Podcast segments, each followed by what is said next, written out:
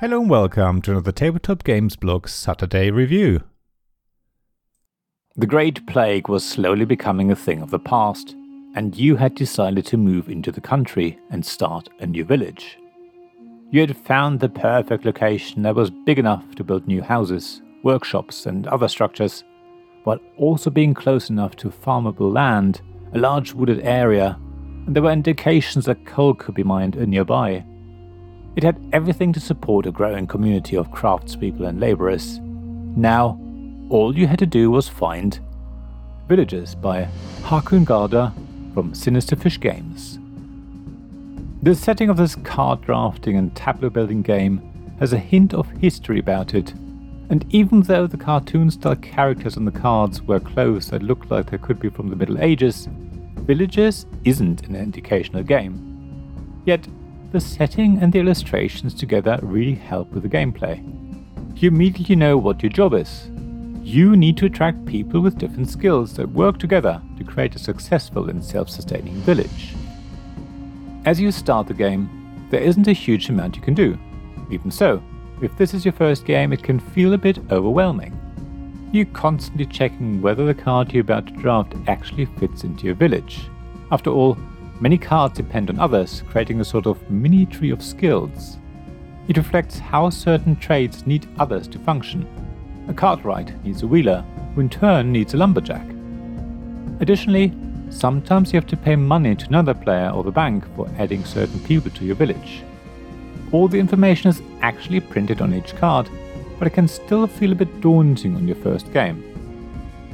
As you get more used to the interdependencies of villages, the game starts to really flow. You realize that often it's worth drafting a villager early on if they're valuable. Just keep the card and add it to your tableau later in the game. You also realize that sometimes you're better off drafting a card that's highly valuable to another player.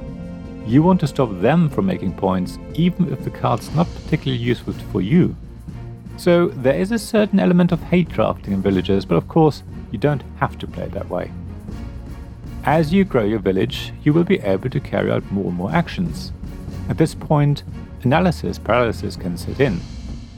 When you have too many options, you can endlessly try to find the combination that gives you the most points. Usually, that's not until much later in the game, though. There is definitely no single route to victory in villages, which is why the game can seem so overwhelming at times. You can try to build your village and slowly build your victory point pool, or you can invest heavily into scoring points in the last round.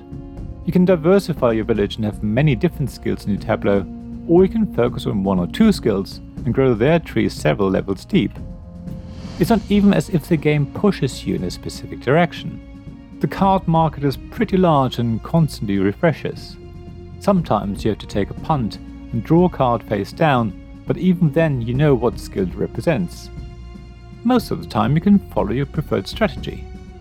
Even if a card isn't useful straight away, you can keep it until the moment it's right to score heavily.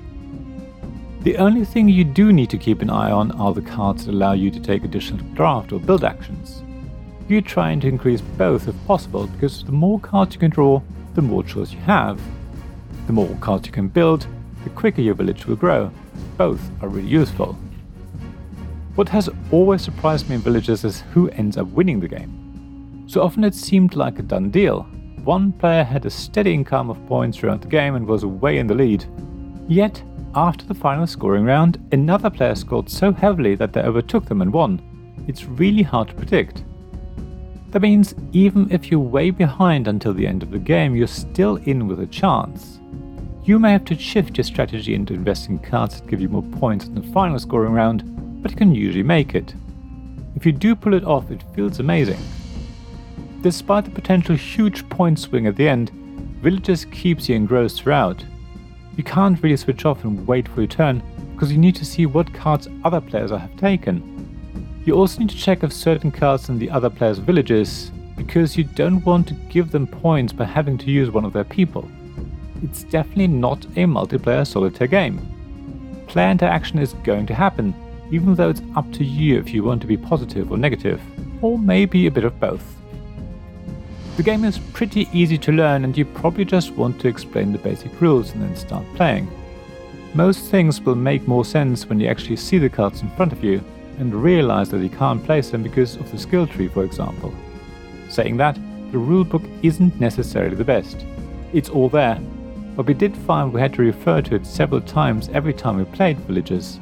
I think one of the expansions has a summary on the back that's very helpful, but even it does not mention everything.